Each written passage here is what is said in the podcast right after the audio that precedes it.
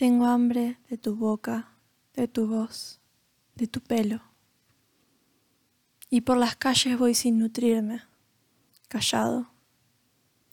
No me sostiene el pan, el alba me desquicia. Busco el sonido líquido de tus pies en el día.